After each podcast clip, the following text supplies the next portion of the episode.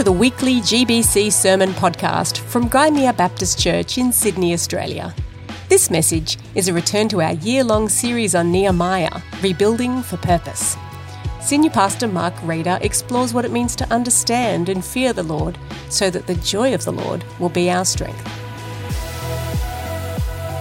Um, but we're about to hear from Marc Rader, our senior pastor, in the book of Nehemiah. And Marc Marc likes to play tricks on me. Um, so he asked me to do the Bible reading today because it's got a bucket load of names in it and he just loves a good stitch up. Um, look at that face. Look at that smile. It's cruel. But here we go.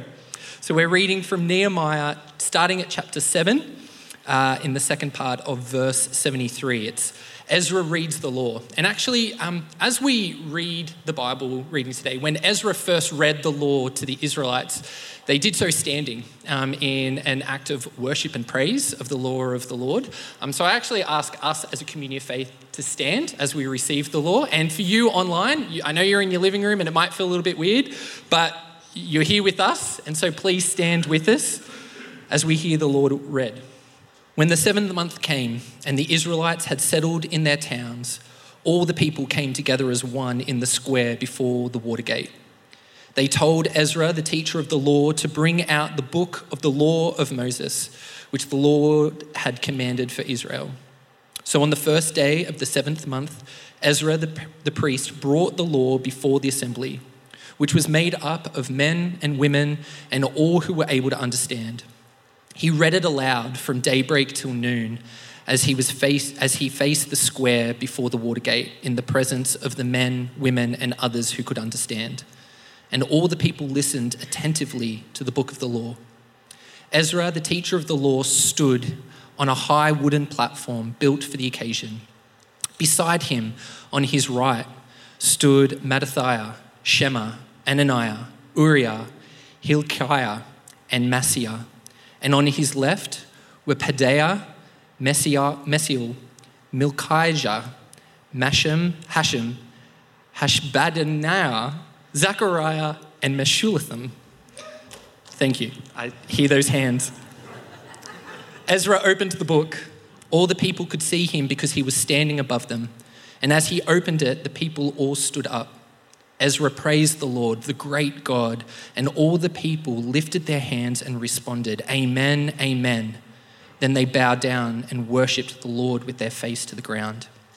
The Levites, Jeshua, Bani, Sherebiah, Jamin, Akkub, Shabbethai, Hodiah, Maaseiah, Kelita, Azariah, Jozabad, Hanan, and Pelaiah instructed the people in the law while the people were standing there. They read from the book of the law of God, making it clear and giving the meaning so that the people understood what was being read. Then Nehemiah, the governor, Ezra, the priest and the teacher of the law, and the Levites who were instructing the people said to them all, This day is holy to the Lord your God. Do not mourn or weep. For all the people had been weeping as they listened to the words of the law.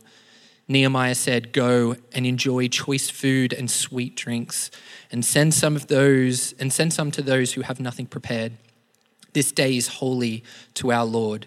Do not grieve, for the joy of the Lord is your strength. The Levites calmed all the people, saying, Be still, for this is a holy day. Do not grieve.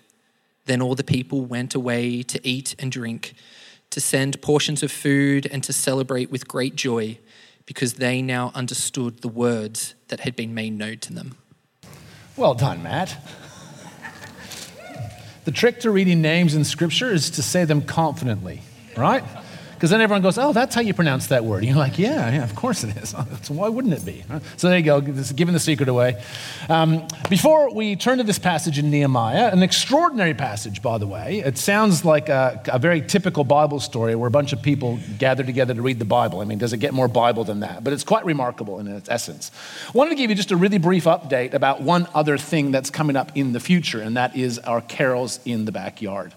For those, many of you are aware, of course, that Seymour Shaw, the park that we have used down at Miranda for the last, num- well, the last number of years that we were able to use an outdoor facility, is no longer available to us. Uh, they're putting in synthetic pitches, and uh, we've been told that Carol's is no, not something that they want to do on that surface, just like it was at Kareela before that. Uh, and so the, the, the, committee was forced to kind of come up with a couple of different solutions. Uh, and rather, rather, than looking for another large area, of which there aren't very many in the Sutherland Shire, we decided that we would continue to take this online, not just because of the material kind of reasons of no longer having a large site, but also because as a committee we've been reflecting for a number of years about how uh, one of the things that we lack in a big event like that is the one on one connection with people. Uh, we've never run carols in order to get people to come to church. That's never been our motivation. But it would be nice if we saw some people from the crowd of four or 5,000 who eventually kind of found their way into a church. Now, we don't know how that happens in other churches, but we're just aware that, you know, lots of people come. Most of the good stories are the stories of you gathering your friends and family along and being part of that as a family or as a group. So we really wanted to facilitate more of that local community. And so the idea with the carols in your backyard is that we're going to pre-record this once again. We're going to make it available to churches and community groups to hold what we're going to calling micro events of 50 to maybe 100 or 200 people, where the key idea is that everyone is known. So a group actually kind of gathers all their playtime families together and would run a carols event where all of the people who gather are actually known by the organizers, where they hold um, uh, uh, carols for a retirement village or for those in a prison or whatever the case might be. And we're really hopeful that this will not only kind of further our reach and be a resource for other community groups, but also allow people to actually kind of take it that next step and touch individual lives because they're known. They're not part of a crowd, they're actually part of a community. So I'm really excited about what's happening. Uh, and just to kind of let you know where we're up to, the music, and you've seen some photos behind me, the music has been pre recorded. So Steve and the band recorded those a couple of weeks ago now. We have a day set aside on the uh, the Tuesday, the 27th of September, where we're going to be filming the event at Shara Christian School. Really grateful for their willingness to partner with us in that space. Uh, and uh, Belinda has been doing a whole lot, a bunch of work with Hillary as well, and contacting all sorts of groups. And we've got about 20 churches who are interested in running this, as well as one of the leaders of Baptist Care who's going to be promoting it through all of their chaplains in all of their various areas. Uh, we have a school that's interested in running it as their end of year kind of big thing for uh, their entire community. Um, it's been promoted through Crossover Australia, uh, and uh, a retirement village in Tasmania was one of the first to log in because that's what they wanted to do, seeing that in Crossover. So there's lots and lots that's happening. I know that we're asking you to be praying for the day of discernment. Uh, there's lots of things that we want to be engaged in, but can I just add, encourage you to add carols to, the, to your list of things that you pray for? Uh, not only because of the impact that it may have, but also for what we want to do with it as well. Uh, Beck and Rox have had some initial conversations about hosting some family events where the people who gather are not just a crowd, but actually a community where we actually may have two or three different events that we run in order to kind of make that one on one connection a little bit stronger. So, really excited about it. Recognize that it is a big change, though. Uh, there's a part of me that wishes that in 2019 we decided to move online prior to it so we could have celebrated properly. Uh, it feels a bit like we'd like to go back one more time, uh, but we'll have to wait and see how that unfolds. But can I have ask you to be praying for that, thinking about that as we move forward? Really exciting opportunity for us wanted to get you a, a, bit of an update because we're going to go pretty quiet with discernment and hope field over September. So we'll, uh, we'll come back to this obviously probably in October or November. All right? Well, let's turn again to Nehemiah chapter 8. this passage, as I said, which is actually quite a remarkable one. We've been traveling through Nehemiah, for those of you who might be visiting with us, uh, over the course of the year, kind of in, in little kind of fits and starts. So I think this is probably the third kind of time we've turned to the book of Nehemiah. Uh, and just to kind of bring you up to speed, the wall, which is of course what Nehemiah is known for, right? Building the wall of Jerusalem, the wall has been completed. That actually was finished at the end of chapter 6. It's not, though, until we get to chapter 12 that they dedicate the wall. That's the first time that we kind of return to the wall. Which reminds us that Nehemiah as a book is not just about the renovation and rebuilding of the bricks and mortar, but about the renovation and rebuilding of the community, the community of faith. And there's something really important taking place here. We're kind of given a bit of a clue in chapter 7 when we have the list of all the people who came back from exile. Now, it's not great reading, right? But if you go back to chapter 7 and have a look in verse 8, we're told that the descendants of Parosh numbered 2,172, of Shephatiah, 372, and on and on it goes. What's unique about this list is not actually that it's unique, it's actually the second time it's been included in this book. Ezra and Nehemiah is one book in the Hebrew, and this list is identical to the list in Ezra chapter 2. So the author has, wants to remind us that the group of people who have rebuilt the walls of Jerusalem, the people who are now gathered together to hear the law of the Lord, are the ones who have returned from exile. These are the people whom God has brought from all over where they were scattered and brought them back to Jerusalem. So there's something going on in what happens here that relates to these people who have been brought back from exile, who have brought back to the city of Jerusalem, who now stand within its walls. But as I said, the story, I don't know if you, if you were kind of paying much attention as it was being read, apart from listening to how well Matt pronounced all the names, right? But it does seem like a fairly unremarkable story. If I said to you, our Bible story today is a group of people who followed the Lord reading the Bible, like there's a part of you that would kind of go, well, that sounds like what? That's everywhere, isn't it? But it's actually fairly rare in Scripture, funnily enough. There are a couple of really significant moments where the law is read. Uh, Moses reads the law. It's essentially the book of Deuteronomy. That's the, kind of, that's the plot. He gathers the people of Israel. They're not yet in the promised land, and he reads the law. He reminds them of all that God has done and all that they are required to do and encourages them to be faithful. We find another significant, actually, two significant readings of the law in Joshua, in chapter 8 and in chapter 24. When the people of Israel finally enter into the land and they get to a place called Shechem, which is kind of um, a historically significant place for them, kind of like uh, Port Botany would be for us. Not the biggest city, not the most important place, but a place of real significance in the history of the nation of Israel. They read the law there. And then they read the law at the end of Joshua's life. And again, he reminds them of what God has done for them, encourages them to be faithful.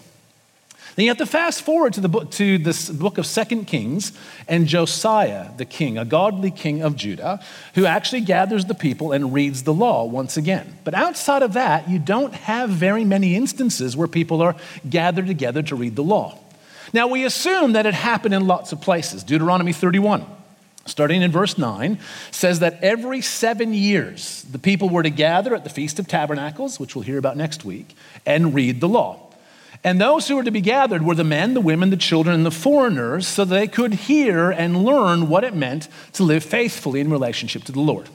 So we assume that it happened along the way, but we've only got kind of those, those kind of four examples under some really significant leaders uh, Moses, Joshua, Josiah and then this one.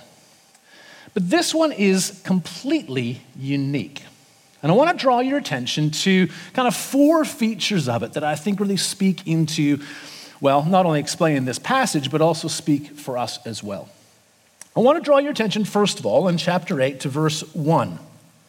The first unique thing about this all the people came together as one in the square before the water gate. Now, I don't know about you, not super familiar with the gates of Jerusalem, right? But the water gate is, is, is noteworthy because it's not the temple. If I said to you, Ezra the priest is going to read the Bible for you, it's a bit of a kind of, but you have to find where he's going to be. How many of you would have shown up at a gate that was not the temple? Like, surely, if he's going to read the law, like it's the, he's the priest, like we'll go to church. We'll go to the temple courtyards. It's a great big courtyard, kind of custom made for people listening to the law. Nope, he does it at the water gate. And if you think about the city of Jerusalem, the, the temple complex was to the north, And the water gate is down in the southern part, next to a source of water, thus the creative name, right?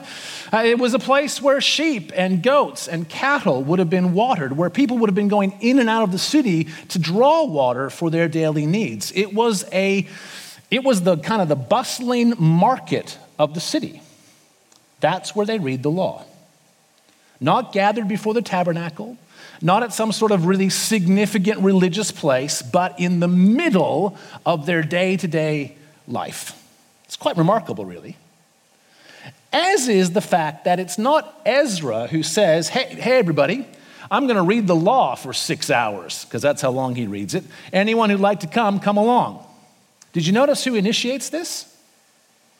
It's not Ezra, it's not Nehemiah, it's actually the people.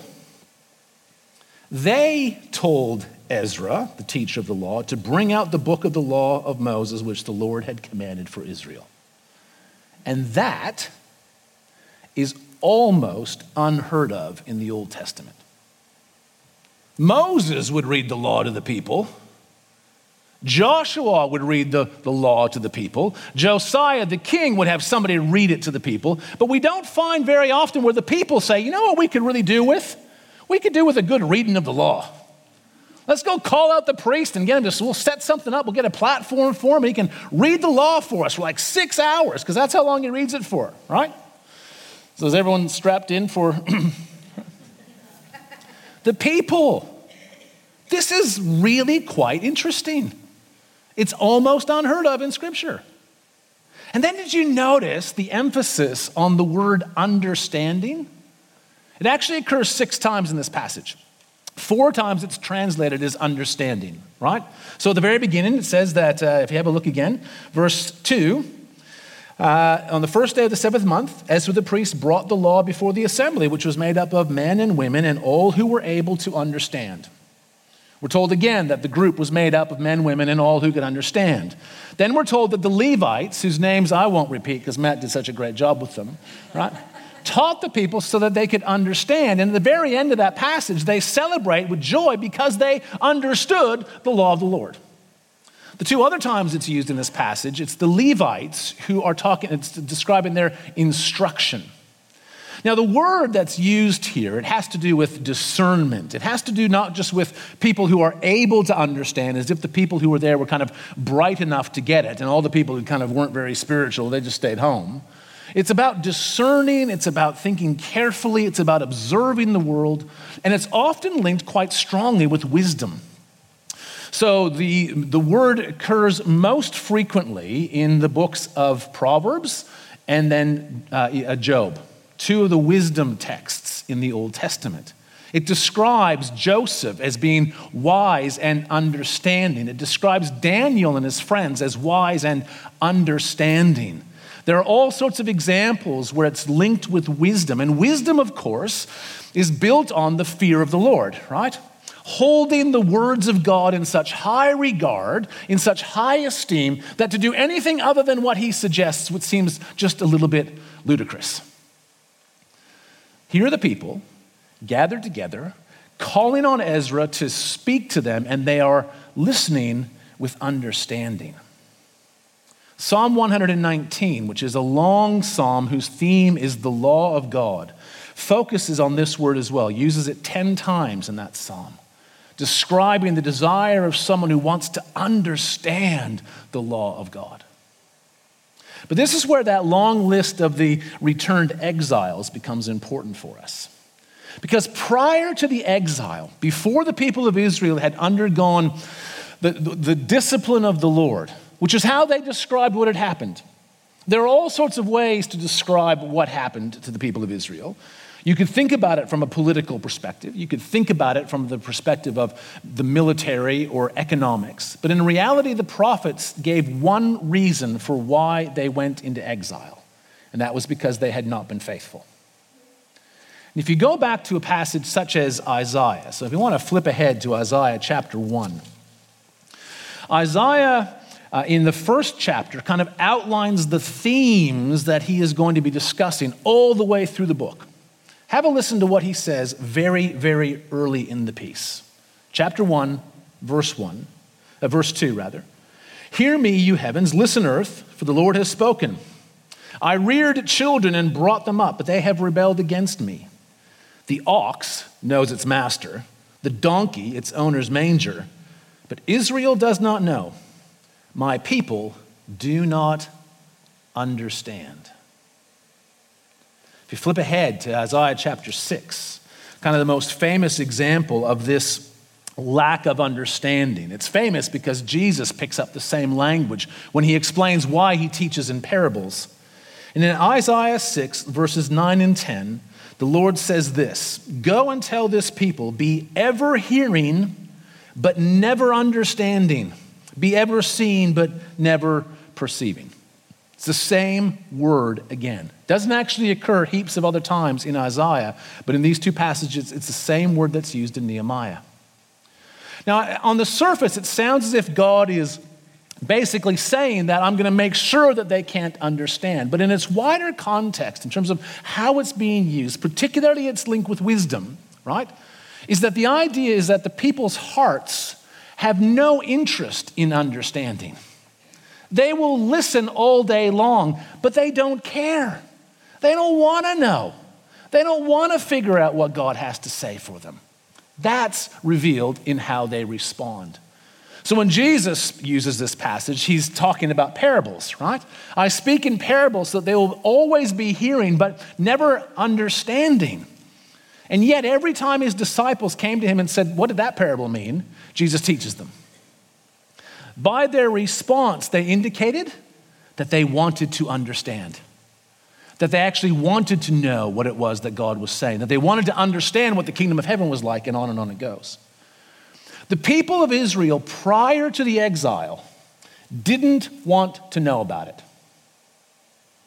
For those of you who teach or train or supervise staff, have you ever had a staff member, a student, a report who has all the capacity in the world, all the smarts, but doesn't want to know?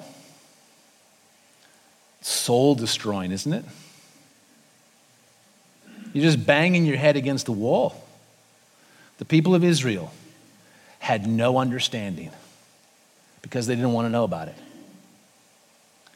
Now, what I find interesting in Nehemiah is that Nehemiah is able to point to places that God's at work, right? We completed the wall so quickly because God was with us, and we completed this because God was with us. And I was given success in my request to the king because God was with me. He sees God everywhere, but here, there's no statement to what must be partly the work of the Lord. Because one of the promises of God to his people prior to the exile was that this will be a discipline situation, but I will change your hearts. And what do we find here? It's the people who say, We want to understand the ways of God. We really want this. Ezra, bring the law out. We've built a platform so everyone can see you. We've organized a bunch of Levites. They're going to explain it as you read it. We're going to do this all day long. There's a renovation happening, isn't there? That goes well beyond the walls. And we finally see this in the strange response that the people have. Was anyone else surprised when they started crying? Well, what are you, what are why are you crying?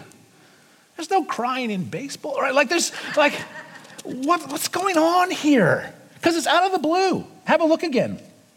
Verse 8.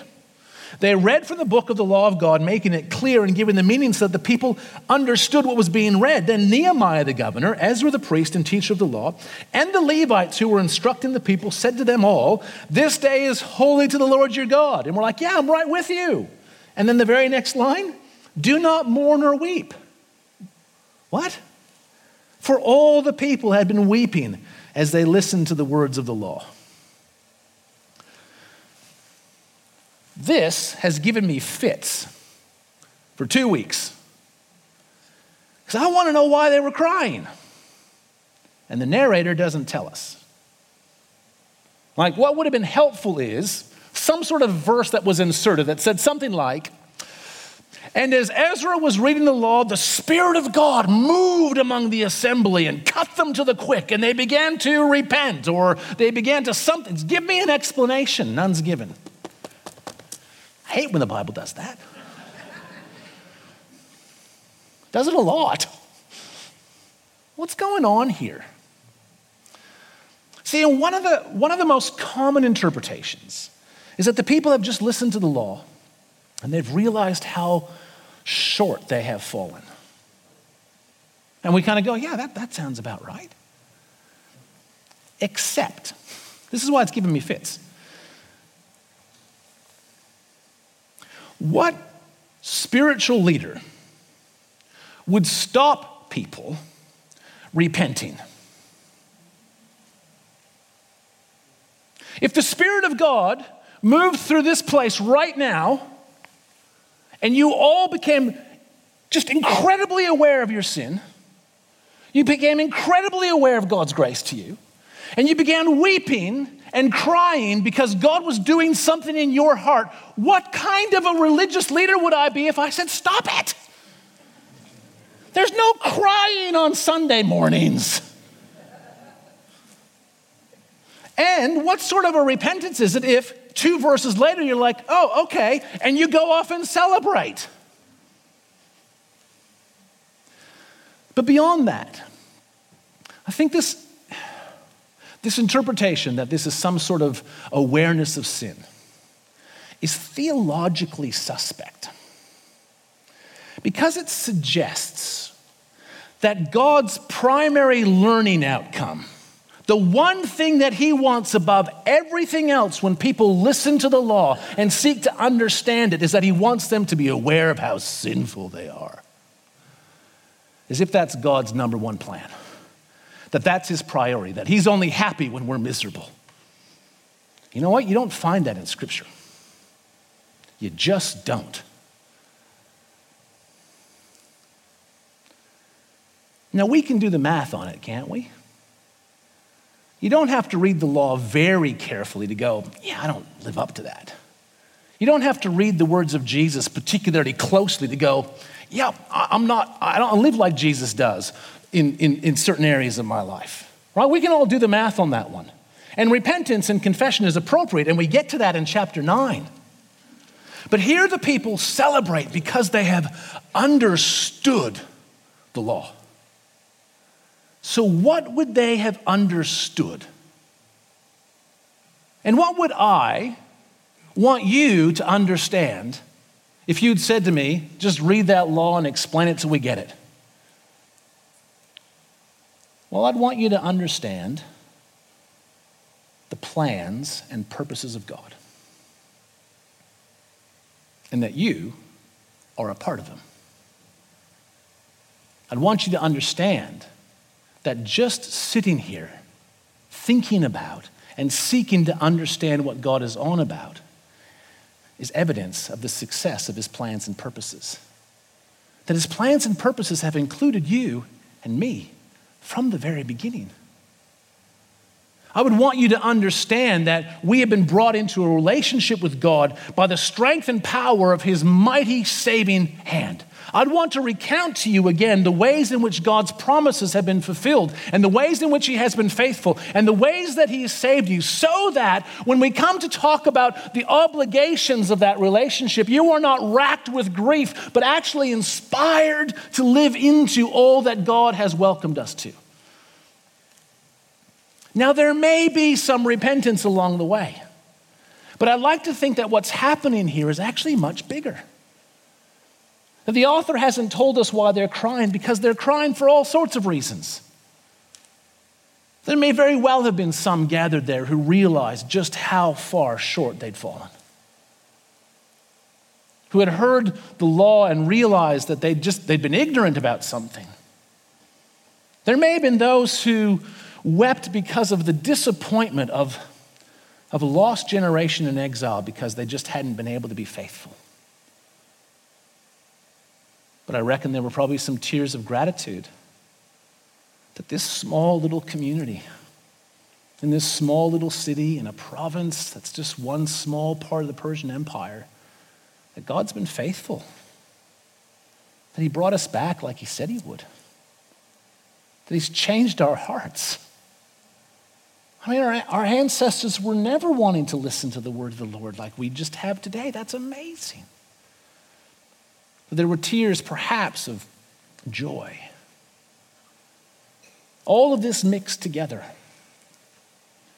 And it's where Nehemiah's word, the most famous verse in Nehemiah, funnily enough, right? Verse 10 This day is holy to our Lord. Do not grieve, for the joy of the Lord is your strength. Right? We don't list the people who came back from exile and hanging on our fridges, but we, we, this one makes it, doesn't it? The joy of the Lord is your strength. I think that holds the key for us. I think that, holds the key for us. Because I think one of the other pieces that might have been moving in the hearts of those who listened would have been wrapped up with the purposes of God. It would have been wrapped up with that sense that, you know what, there's still so much more to be done. You know, the plans and purposes of God are so great and we're so far from them. And, and how is this ever going to happen? And Nehemiah, for the moment, says, Do not weep. The joy of the Lord is your strength. Now, apparently, the little preposition can be the joy in the Lord is your strength.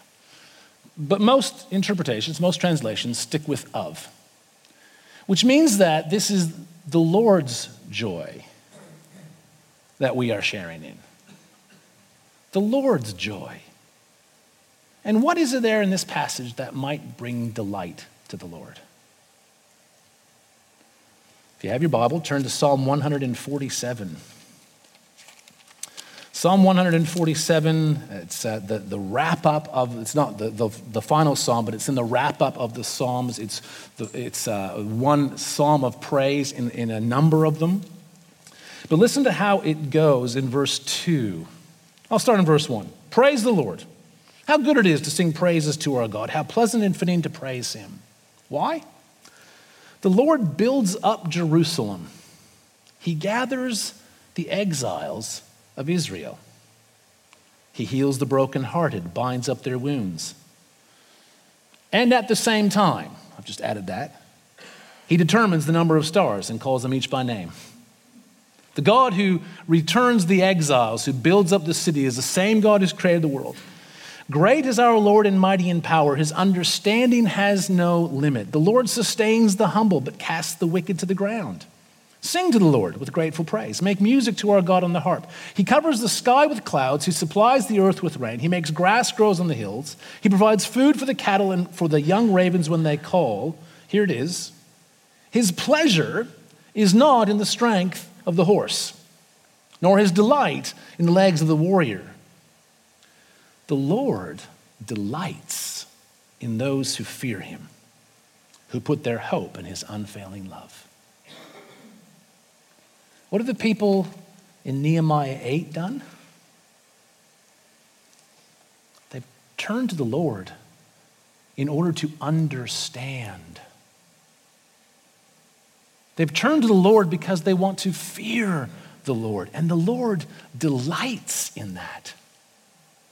Zephaniah 3:17 promises that the Lord will delight over you with singing. And why is that important? Well, it's important for a couple of reasons, right? First of all, first of all, that's why we're not crying today. because God is really happy. The Lord is delighted in what is taking place here. There's a time for confession. Right now, let's rejoice because we are sharing in God's delight. But also, that it is the delight of the Lord that is our strength. The purposes and plans of God, which we have been invited to participate in, are utterly beyond us, are they not? It's a rhetorical question demanding a yes, right? Like they're totally beyond us. The idea that we could have any, anything but a small, small part in the restoration and renewal of all things in Christ Jesus is almost laughable, isn't it? How in the world are we going to achieve that?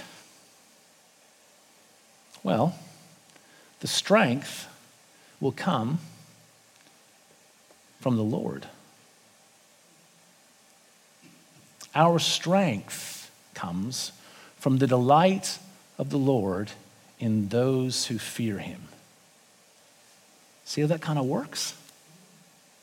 Our task isn't just to do it all. Our task isn't to achieve the, you know, the renewal of all things. Our task is to turn to the Lord and desire to understand Him, to fear Him, to put Him first, and to make sure that we hold His teachings in such high regard and such high esteem that to do anything else would be foolish and ludicrous. That's our job. Our strength is found in God's delight. This is an utterly amazing passage. Because while they've finished the wall in miraculous time, there is still so much more that God wants to do through this group of people. But it begins with this group of people seeking the Lord. And they do so imperfectly. The ending of Nehemiah is not wildly encouraging. Spoiler alert.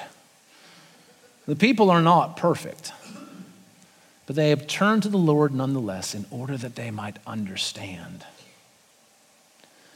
And when we turn to the Lord, that delights the Lord. And it is in the joy of the Lord that we find our strength for the tasks, the purposes, the laws and commands that we have been invited to participate in as God's people. And I find that pretty encouraging. You don't get to say this very often in the Old Testament. Be like the Israelites. Let us turn our hearts to the Lord. Let us turn our hearts to understand to not be those who are ever hearing but never perceiving, but who actually turn to the Lord in order that we might understand his ways and to follow along in our own stumbling, faltering kind of way. It's as simple and as complex as that. And at a very pragmatic, practical level, it's this that I hope we will experience as we go through this process of discernment. Are we doing it perfectly? Probably not. Are we all adequately prepared to hear from the Lord? Probably not. Will we get it all right even when we figure out what we think God's inviting us to? No.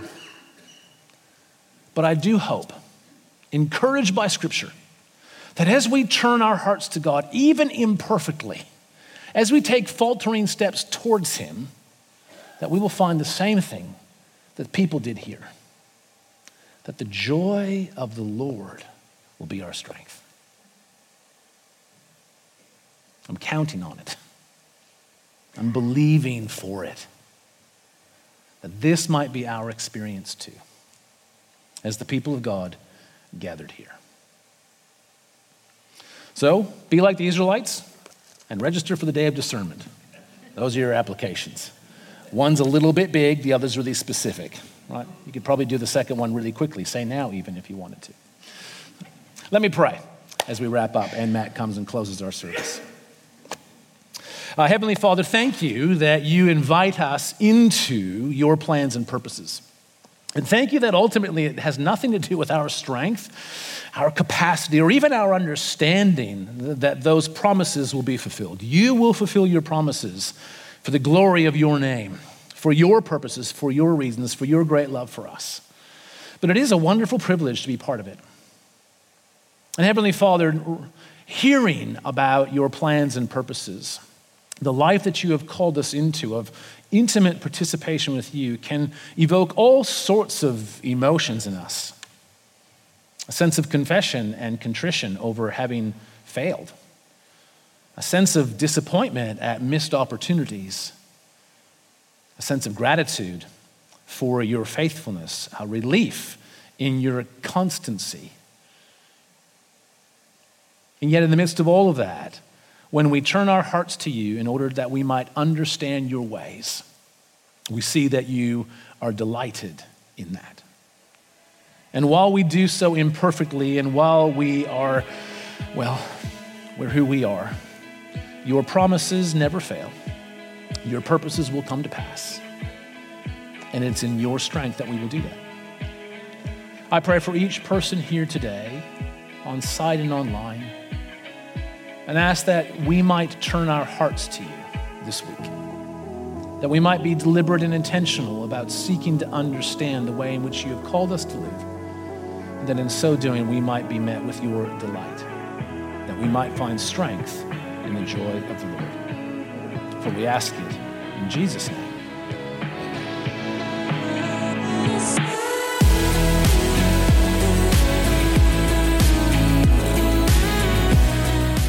We pray this message has challenged and strengthened you, encouraged you to pray and to rely on God, and blessed your life today.